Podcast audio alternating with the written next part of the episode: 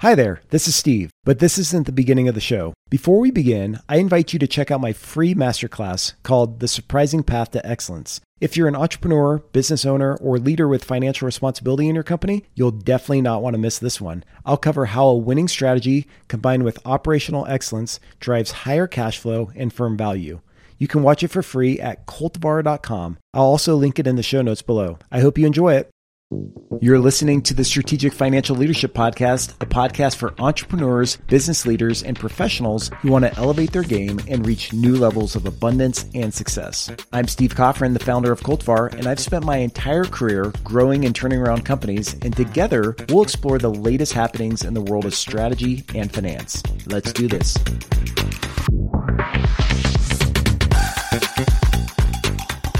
Before we begin, just remember that this podcast is for educational purposes and the information shared herein should not be construed as legal, tax, or investment advice. Check out our terms and conditions in the show notes to learn more. Now on to the show. Hey, Mur, welcome to Strategic Financial Leadership Podcast. I'm excited to have you on the, the show today, um, especially because you're in a different time zone. So thanks for joining me from the UK and uh, staying up late to do this episode here.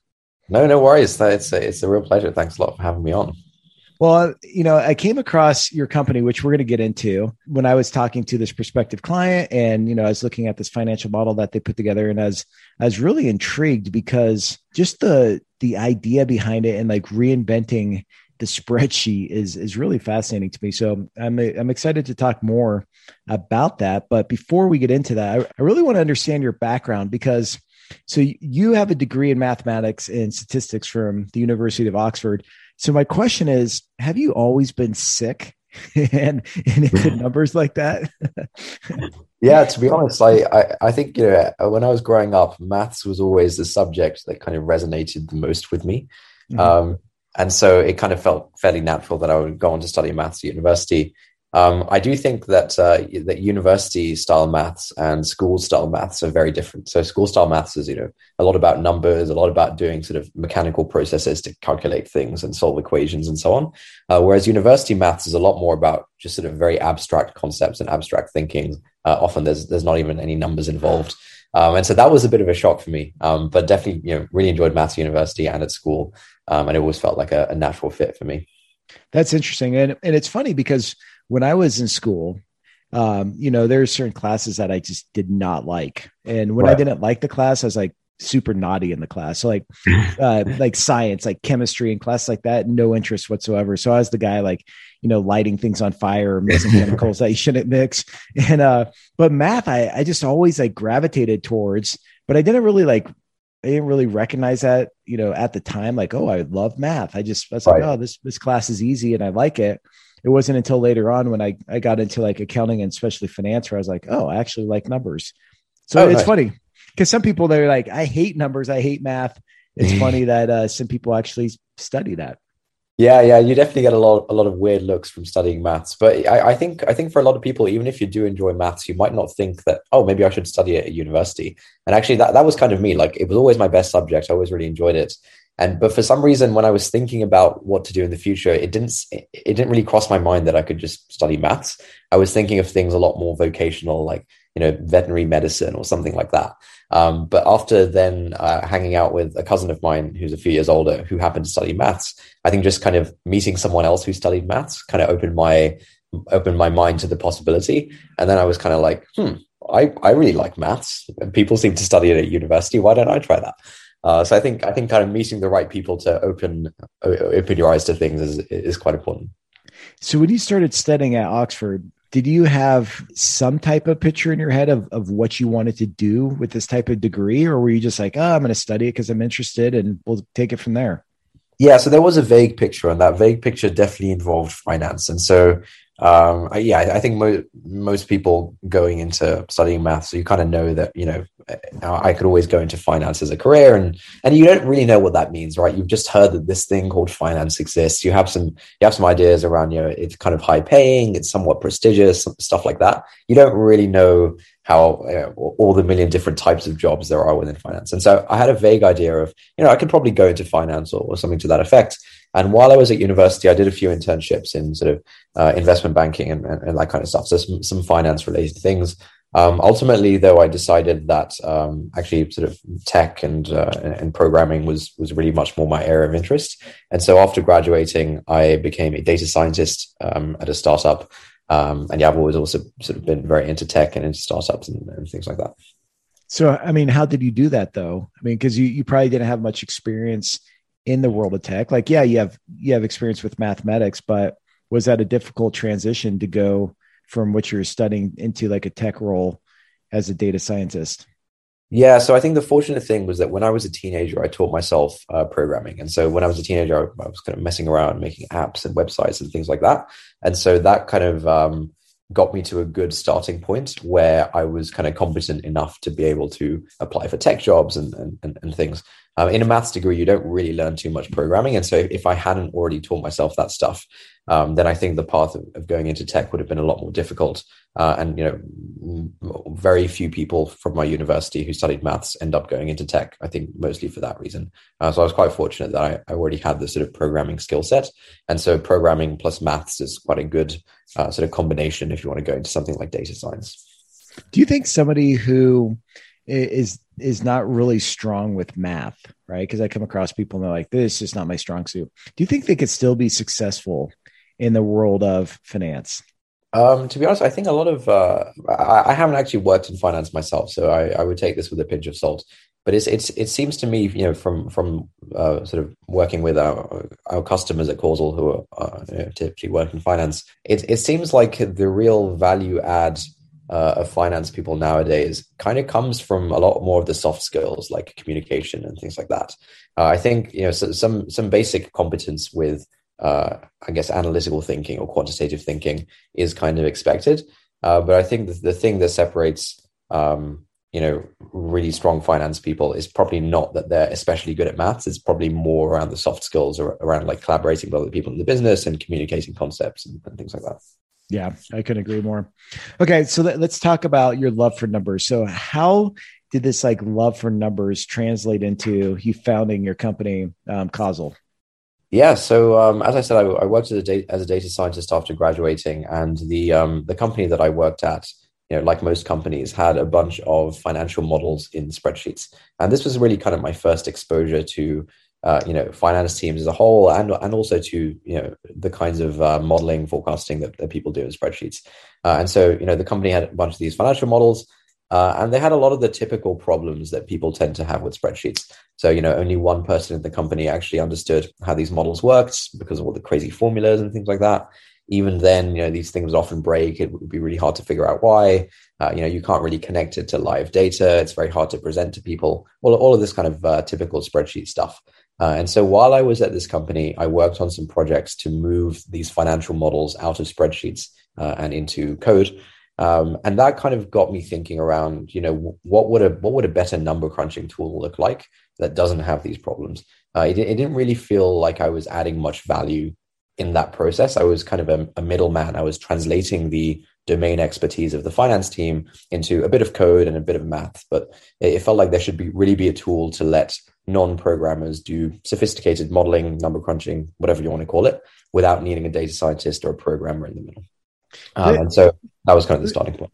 Let me ask you this, because I mean, it, it, seems like you know, I, I totally agree with you. I, I spent thousands and thousands of hours um, in spreadsheets um, just yeah. through my my career, and um, you know, there there's a lot of things that are broken that don't work, but it seems to me like taking on the spreadsheet and like trying to reinvent the spreadsheet in a way is like very ambitious because it just seems like there's a lot of complexity and nuances and i mean you're going up against yeah. excel right and it's yeah. like so so talk to me about that like through the process where you're trying to reinvent a better way to model i mean did you ever get like discouraged or say dang this is just mm-hmm. way too much way too complicated and want to give up yeah, so to, so there's a couple of things I'd say. So the, the first is that we're really only trying to replace about half of what people do in spreadsheets. So um, there's kind of two two main buckets of things that people use spreadsheets for. The first is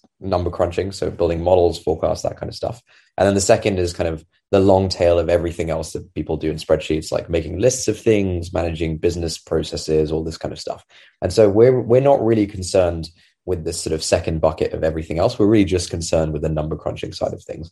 Uh, and so it is, you know, Causal is a, bit more limited than Excel in that we're specifically for uh, modeling. We're not for all the other stuff you might do in a spreadsheet. Um, but I think, I think to be honest, it was just uh, a lot of naivety um, that got us started. I think we didn't really have any idea of you know what we were getting into and to be honest i think if if we had fully understood the difficulty of trying to build a productivity tool and trying to build a productivity tool to replace something like Excel, which people have been using for, for decades. I'm not, I, I think we would have probably done some more brainstorming to find a simpler idea. um, but I, am glad we had that naivety and we kind of powered through. Um, we're now sort of two years in uh, because it feels like I, I, don't think we'll replace sort of uh, Excel completely. Uh, but it does feel like we can we can certainly you know provide a much better tool for lots of use cases. For example, financial modeling. Um, and so yeah, I think I think naivety got us into it. I think we do have uh, a possibility of making a dent in the market.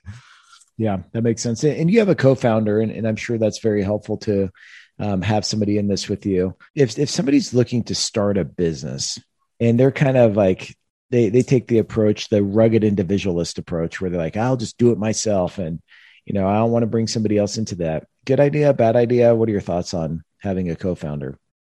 Uh, I mean, certainly in my experience, uh, I don't think I could have done it alone. I think I think just from a from a product standpoint, the product that we're building is uh, incredibly complex. And so even even just like building the product and ignoring the the other half of the business, which is sales and marketing and so on, even just building the product would have been extremely difficult without um, my co-founder, who's um, you know amazing when it comes to technical stuff. I, th- I think it, I think it kind of depends on the product and it depends on how much you understand about your market.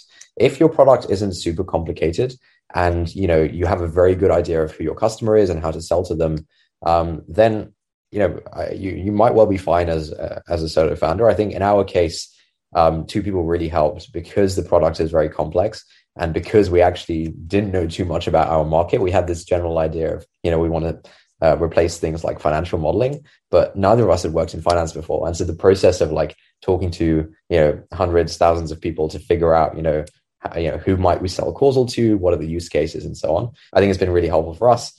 I'm sure if uh, yeah for more experienced people building uh, sim- simpler products where they know who exactly who they're selling to you can probably get away with one person and, and be fine. Yeah, good point. So you brought up something very important. So as you're out there and you're talking to different finance professionals and, you know, whether it's the CFO or the other leaders or analysts or people um, in the space, what were like the the common pain points that kept coming up over and over again when it came to like talking to these people? Yeah, so I think there's two big things. The, the first is um, that finance teams currently do a lot of manual work with data. And so uh, most finance teams at the end of each month need to spend uh, generally like one to two days manually pulling in data from their accounting system and other places to, to kind of incorporate these actuals into their financial models. Uh, and you know, very manual process, very error prone. You know, it takes one to two days a month. And so just kind of having a tool that automatically uh, integrates with accounting systems and ERP systems like Xero and NetSuite and so on. That saves finance teams a ton of time and a ton of uh, you know kind of uh, re- reduces the chance of making mistakes. Um, so the data piece is, is one big part of it. Um, and then the other big part is kind of uh, the process of sharing financial models and forecasts with other people. Um, I think this was something we really underestimated um, when we got started. You know, we were really focused on the actual uh, experience for building a model. You know, how do you write formulas? How do you structure things, and so on. But it turned out that the actually presenting these models and having really beautiful visualizations and so on, uh, this was a really important part um, for people because that's a big difficulty of having uh, spreadsheets. Uh, you typically have a few kind of static charts and tables. It's very hard for people to play around with the numbers. It's very hard to collaborate and so on. And so I'd say I'd say like automating the manual data side of things and having really engaging visuals and, and being able to present things interactively uh, kind of two of the big things. Yeah, and I, I mean, I couldn't agree more. And I, you know, when I was a CFO and I'm working with my, you know, accounting team and FP&A group, and that was the big thing is like, how do you tell the story behind, you know, the spreadsheet? And some right. of the spreadsheets were just so complicated, and there's so many tabs, and there's so yeah. many rows and columns, and like at the end of the day, it's like, how do you take that right?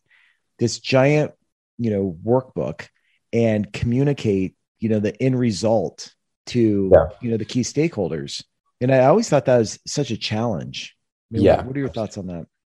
Yeah, for sure. I, I think um, I think a, a big a big part of the challenge comes from the fact that um, just having it in a spreadsheet adds a lot of complexity. So, for example, if you're a company that sells you know five different products in uh, three different countries, you will need 15 copies of every formula to be able to incorporate that level of detail into uh, into your spreadsheet model. And then when you share the spreadsheet with someone for them to take a look, they're going to see like you know millions of different numbers, a bunch of different tabs. It's going to be hard to know you know what should I be looking at, what should I be playing around with.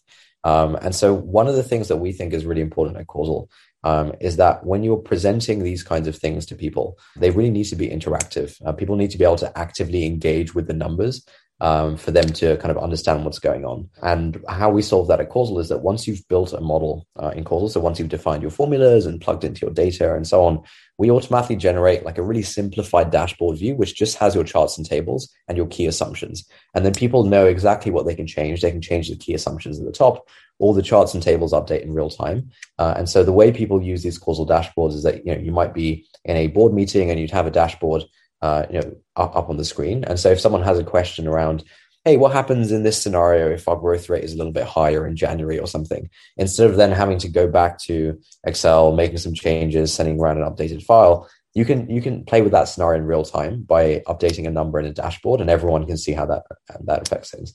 And so, having people actively engage with a, a forecast or a financial model, uh, I think is kind of the best way to to get people to understand what's going on.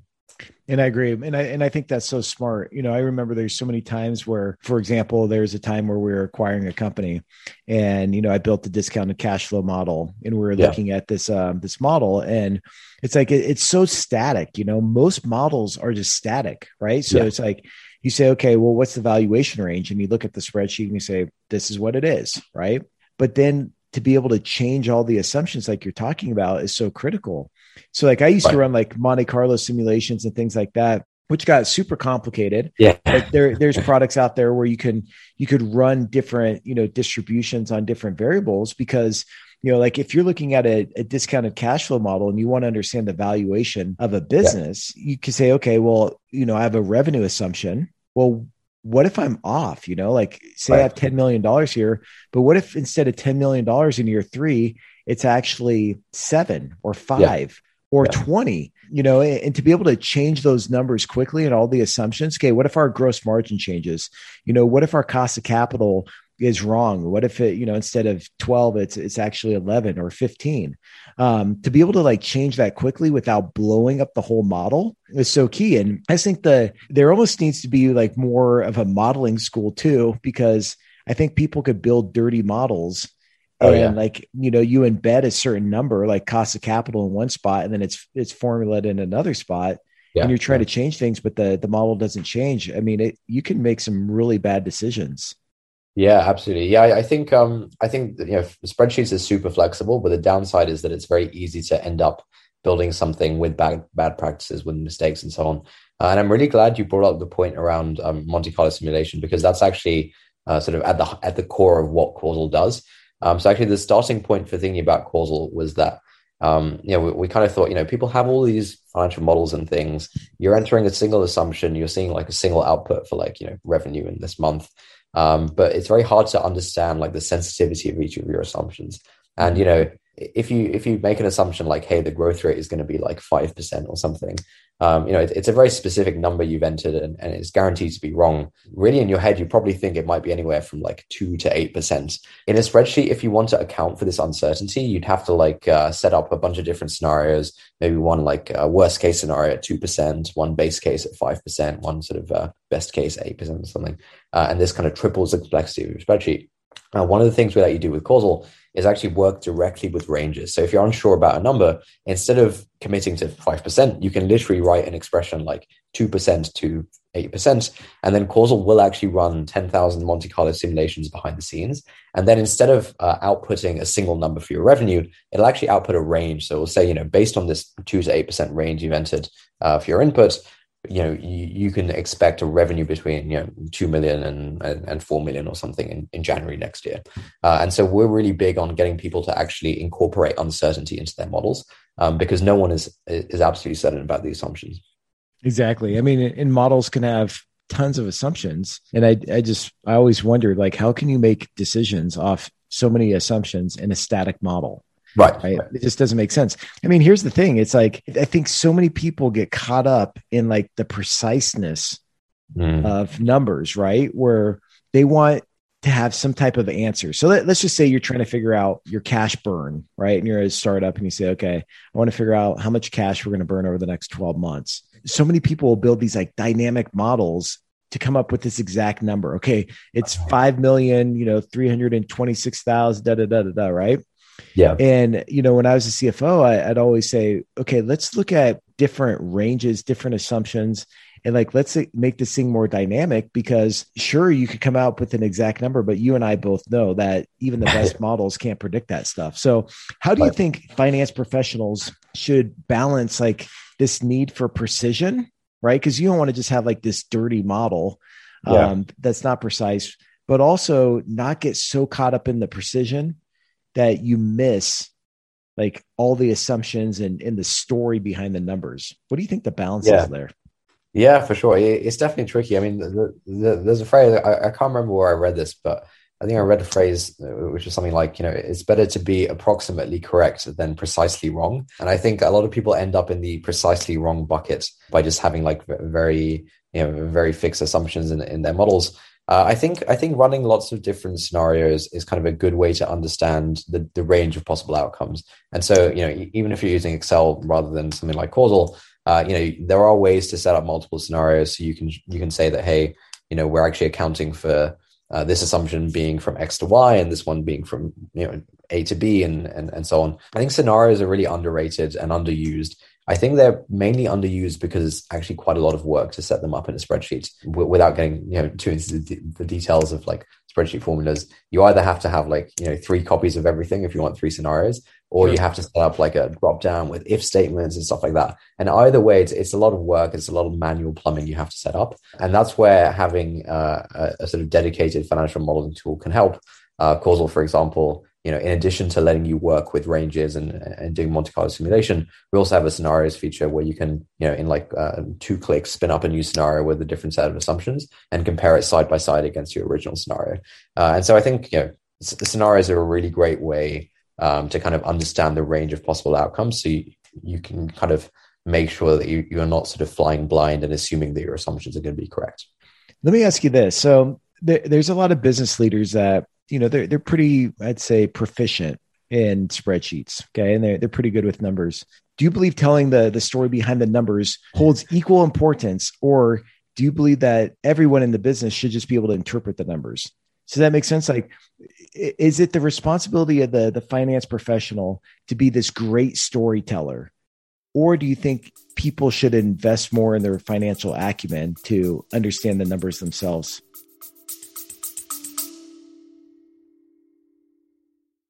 Hey, real quick, I hope you're enjoying this episode. If you're an entrepreneur or business leader and you want to take your game to the next level, or you want to avoid being crushed out there during these uncertain times, be sure to check out our free masterclass called The Surprising Path to Excellence by visiting cultivar.com or through our Boosting Your Financial IQ app.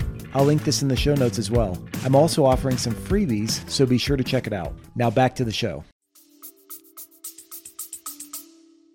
Uh, yeah, so I, th- I think um, I think it needs to be much more the latter than it currently is. So I think a lot more people that work in businesses outside of the finance team should actually have a reasonable understanding of um, how the business works and the economics of the business. Um, I, I, think there's a couple of reasons for this. The, the first is that if, if you're working at a company, if you're outside of you know the senior leadership, you might actually be quite far removed from the actual customers of the business or how the business actually generates money. Um, for example, if you're a software engineer at a at a company, uh, you know, day to day, you're writing some code, you're adding features to the product. You're quite far removed from what's act, what that's actually doing for the business, um, and so it, it, can often be quite demotivating for you know people in those kinds of roles to not really have a sense for how how their work is fitting into the business. Uh, and so if if more people in a company had greater visibility around the numbers and, and the business model and the financial model, um, they could actually have like a much better understanding of how their work fits into the business, uh, which I think is a really important motivating factor when you're doing work.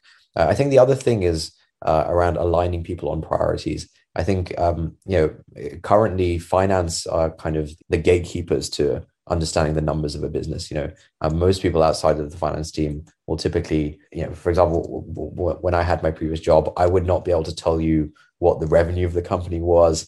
Uh, I wouldn't really be able to explain the unit economics, all of this kind of stuff. And so there was a big disconnect between the finance team who understood this stuff um, and everyone else. And it kind of means that when it comes to you know prioritizing what to work on, if if if only very few people in the business actually understand how the business works, uh, chances are there are a lot of other people in the business who are not necessarily working on the highest priority things. And so if everyone understands, uh, you know, where the business currently is and where it needs to go, then they can kind of plan their work accordingly, you know, work on the right projects to move the right numbers, um, rather than just the finance team and the CEO understanding what's going on. No, and I, and I think that's so critical. I mean, I was just talking to um, a business leader the other day about you know value drivers of a business, and it's interesting to me because what most companies do or what most consultants do when they go into an organization and they're trying to like help them financially, trying to improve their financial health, most of them focus on cutting overhead, cutting G&A. And if you look at the economics of most businesses and the value drivers, cutting overhead actually has the, the least impact in most situations. Now, some businesses, don't get me wrong, their overhead is too heavy. It's impacting the business. Their cost structure doesn't make sense. But the main value drivers are you know growth and margin improvement right? But it, you know to your point i think there's you know a lot of people in the business and if you don't understand the numbers if you don't understand what the value drivers are and the value drivers at a granular enough level you know where you have influence then your priorities may be completely out of whack right? And you're, you're focused on things that don't have you know the upside in relation to the effort that you're putting into it. Yeah absolutely. And i think a lot of times these things are quite uh, unintuitive. Like it, it, it might seem like a good idea to, you know, try and cut G&A.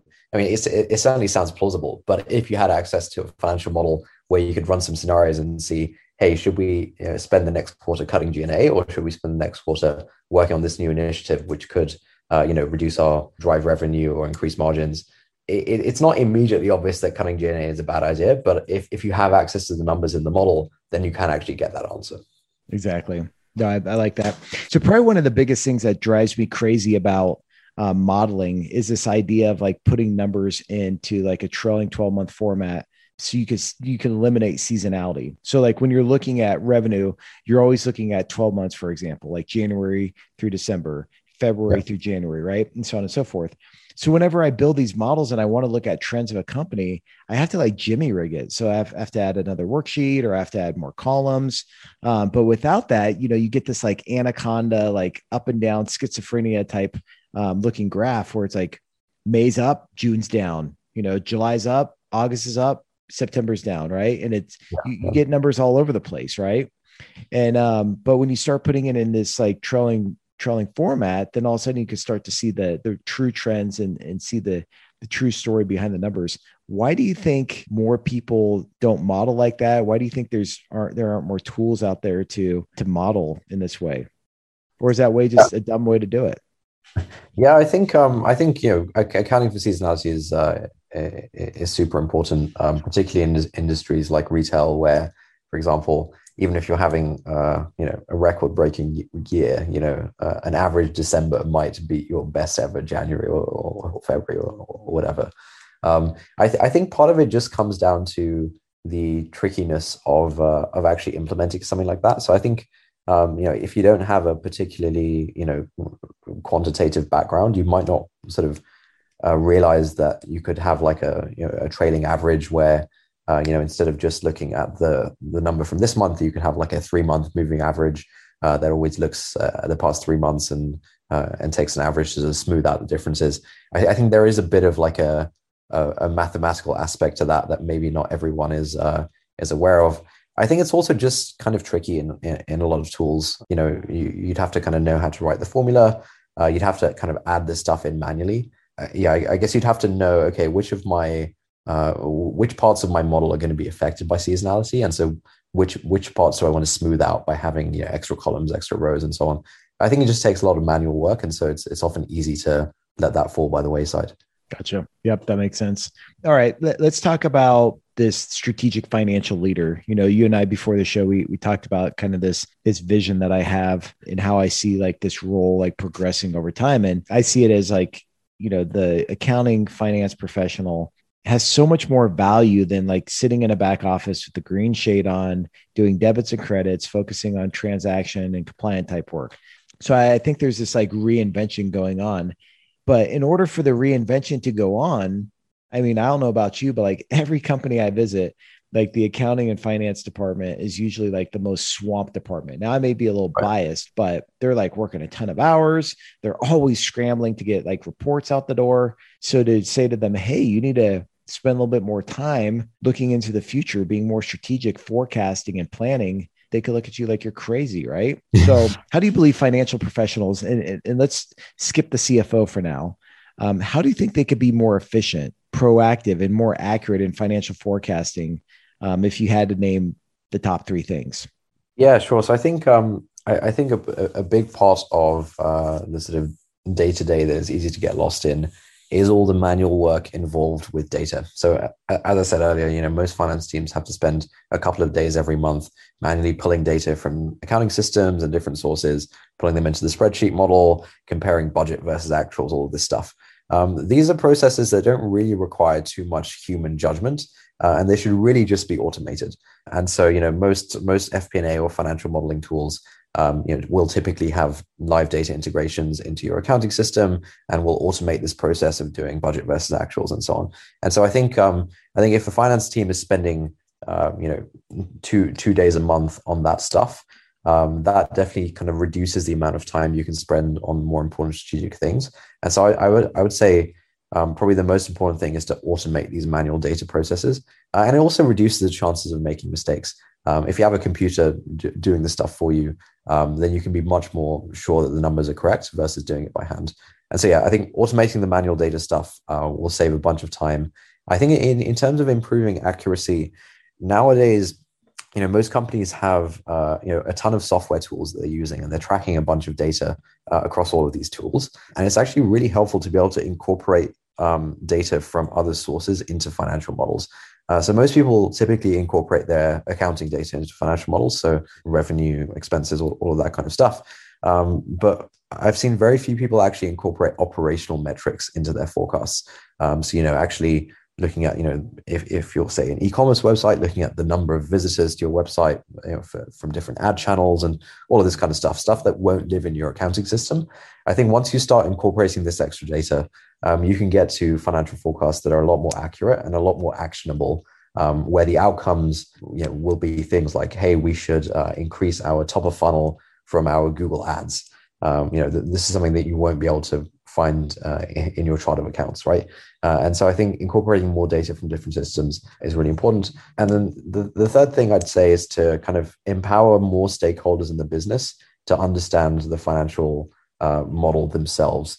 Uh, I think if, if everyone in a company has to kind of go through the finance team in order to get these insights, obviously the finance team will always have a limited amount of bandwidth. And so if you can provide uh, tools, for example, interactive dashboards to heads of departments then they can do a bunch of the work themselves. And then when they do have the meeting with the finance team you know you've kind of laid the groundwork they have all the understanding and you can get to the stuff that's a lot more strategic rather than spending you know most of the meeting walking them through an excel model and explaining that stuff. Does that make sense yeah i like that and, and very good advice and, and i think that's key uh, what about for high level financial professionals like the cfo how do you think cfos how can they focus on these growth oriented activities while also ensuring that their controllers and their teams are providing accurate data. Yeah, to be honest, I think uh, I'm probably not a great person to ask. I've never worked as, as a CFO myself. Um, yeah, I, I, I do think generally just kind of making sure that uh, pro- processes are as automated as possible. For example, if if you know that your sort of variance analysis or budget versus actuals is completely automated by a tool, then as a CFO, you don't have to check in with the finance team once a month or uh, you know every week or whatever to make sure that's done. Uh, so I think yeah, just sort of automating the manual processes uh, is probably the biggest thing that I've come across. Um, but I'm very limited in my exposure to that kind of stuff. Sure. Well, I remember as a CFO, you know, I would get so many phone calls and emails with like the newest you know gadget to try out the the newest technology that I should have implemented, and you know it's just kind of overwhelming at some points. So, what would you say to somebody who's like, Taimur, I get this, like this is great, you know, I can see the value in it, but it's just one other thing, like this causal, like we just don't have the time to implement it, we don't have the time to learn it. What would be your response to that? Yeah, for sure. I mean, this this is something that we come up against fairly regularly because uh, you know, as you said, most finance teams are spread very thin. Uh, and so the idea of making sort of uh, a time investment into some new thing when you already have a million things on your plate, you know, it's not particularly compelling. Um, I think it's worth sitting down and just kind of uh, doing a, a, back of the envelope calculation on on the ROI of uh, of implementing a tool. So, for example, with Causal, um, you know, it typically requires ten to fifteen hours of work from a finance team to implement it, and this is typically over two to three weeks. Um, and usually within in the first month of using Causal versus Excel, you will typically save you will typically get those 10 to 15 hours back uh, just from time savings involved in the data automation uh, and other things. Uh, and so I, th- I think like sitting down and kind of analyzing the ROI of uh, of a new tool, it can actually lead you to realize that actually, you know, within month one or month two, I'm going to have more time as a result of uh, investing in this new tool. Uh, I think that's something that, uh, or, or, a way of thinking that uh, a lot of people don't necessarily do. Uh, and so I'd kind of recommend doing that. If it turns out that you know you're going to see returns from using a product 12 months down the line, uh, then that's very hard to justify. But if you're going to kind of make it up within one to two months, then I think it's a lot easier to justify to your own team and the rest of the company as to why you should be spending this money and this time on this new tool. Sure that makes sense. And in your tool, is it web based? How does that work? Is it an app for people who are listening? Like, how do they get started with your product? Yeah, absolutely. So it's uh, it's a browser based web app. So it's a bit like Google Sheets in that sense, where it's completely in the browser. Um, you can just head over to causal.app uh, and sign up for an account. Also, very happy to kind of uh, show a personalized demo to any listeners of this podcast. Uh, and so you can b- book a demo with me on the website or just email me at uh, taimur at causal.app. Uh, but yeah, it, it's all web based, and that kind of means it's much easier to collaborate. So you know, instead of sending around an email attachment, you can just um, you know send a link to your interactive dashboard to people in your company, and you can control who has access to this link. So you can have different permissions for different people and, and so on. That's great.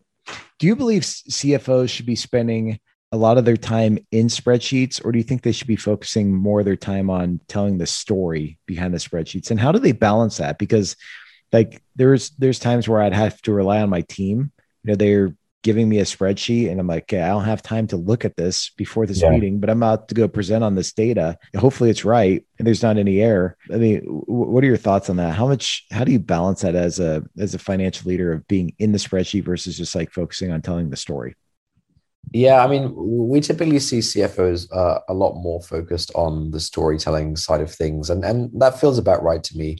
Uh, I think uh, you know there's typically a finance team underneath the CFO who can kind of focus on the actual nitty gritty of uh, of the spreadsheets themselves. Yeah, I, I'd I think obviously you want you want to make sure you understand the spreadsheet um, and understand the numbers that you're presenting to people. I think a lot of that understanding also comes from sort of talking to people around the business, like talking to heads of departments to understand, uh, you know, how they've been spending money and generating revenue and so on. Uh, and so I think uh, part of the job of the CFO in telling the story is to not only be telling the story of the spreadsheet, but also to have wider context around, uh, you know, what different departments have been doing. And that context is might not be something um, that others in the finance team necessarily have. Uh, so I, I, think there's a lot more to the storytelling side than just the uh, the spreadsheet. And I think CFOs should probably focus more on the storytelling um, than on spreadsheets themselves. Yeah, I agree. So, what, what's your ambition here? You know, do you want Causal to one day overtake spreadsheets? I know you kind of said that there's different use cases here, but I mean, what's your grand plan for this? You want you want to build this company to be a massive firm and widely used across the world, or what are your thoughts here? Yeah, sure. So our, our grand vision is to, is for Causal to be kind of the way to work with numbers on a computer. Uh, in the same way the spreadsheets for the past 40 or so years have been kind of the way to work with numbers. Anytime you need to do anything with numbers, the first thing you do is open up Excel or Google Sheets uh, and you can kind of do it all there. And so we want Causal to be the go-to tool for anything relating to number crunching. Um, and so we're actually a little bit different to a lot of you know, financial modeling tools uh, in the sense that we're not specifically a financial modeling tool. We're, we're a very, very general modeling tool.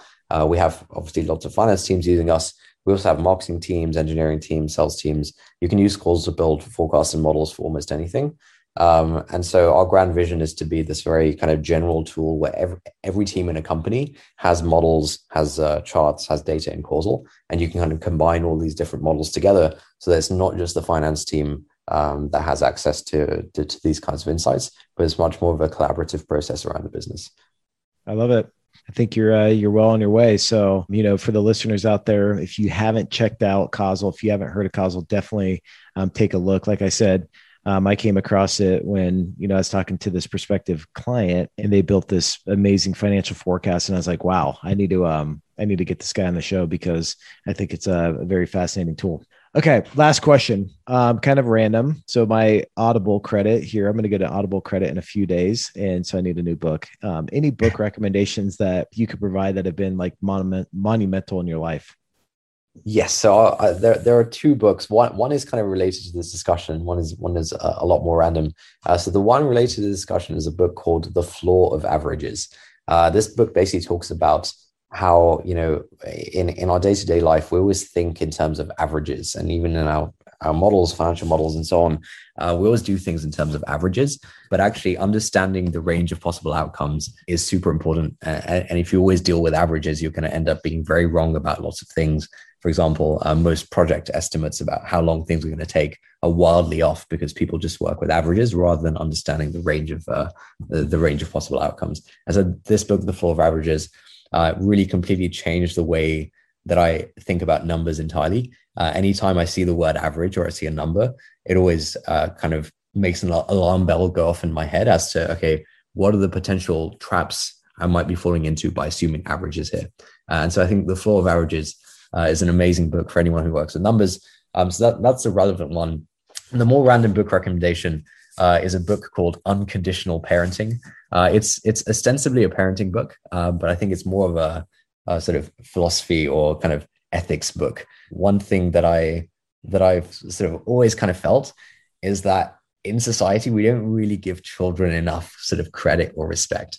Uh, I think uh, we we treat children in a very different way. Um, from adults. And uh, particularly when it comes to things like parenting, uh, I think a lot of the strategies and a lot of the, the methods that, that most parents uh, use don't necessarily lead to the best outcomes for kids. And so I think this book, Unconditional Parenting, uh, presents like a really interesting philosophy on how, you know, the mindset we should have when kind of interacting with kids in society. And I think, you know, even if you're not a parent, you know, most people have been you know have parents and have gone through childhood i think it sheds a lot of light uh, and, and, really helped me kind of see my my own childhood in, in kind of a new way. And I think I, I broadly had a very good childhood, so um, I, I, think that there's very interesting insights that anyone can get from reading this book, which seems to be about parenting, but is really more about philosophy. See, I, I think that's interesting. I'll, I'll check that out because I just watched the movie uh, Peanut Butter Falcon this last weekend, and oh, you know it's about uh, there's a, a special needs uh, character in there, and it, it's fascinating how this guy that he connects up with, how he treats him. Right, he doesn't baby him. He try doesn't try to put limitations on him. He's like, put your own shirt on. Right. He's like, I don't care yeah. if you have your special needs. Like you could do it yourself, and it right. was really like empowering to see that. And and I think with you know the youth and the generations coming up like sometimes they just need the opportunity to try and put their skills into practice and yeah, yeah. so now I'll, I'll, check these out if if they're bad um, I'm going to come back to you and you're going to owe me a credit, an audible. Yeah, I'll, I'll refund you that audible credit. okay. All right, deal. No, thanks a lot for being on the show. I, I, this is a, a very fascinating conversation, and you know, I never like to pitch products to my audience, but when I do come across a product that I get excited about, and I could tell you, like, I'm a nerd for like financial modeling. Like, I love financial models. So when I come across um, good products, obviously, I want to share that with the group. And I think what you're doing is really fascinating. I think um, your your tool has a lot of use cases for the listeners out there. So check it out. Thanks for you know sharing your story and and your insights. And I, I wish you all the best um, as you continue to to grow your your business and impact a lot of people's lives. So yeah, great, great to chat. Thanks so much for having me. Hey, thanks for tuning into the show. If there's any way I can be helpful to you and your business, or if you have feedback or ideas regarding this podcast, shoot me an email at contact at cultivar.com. I would love to connect. All the best.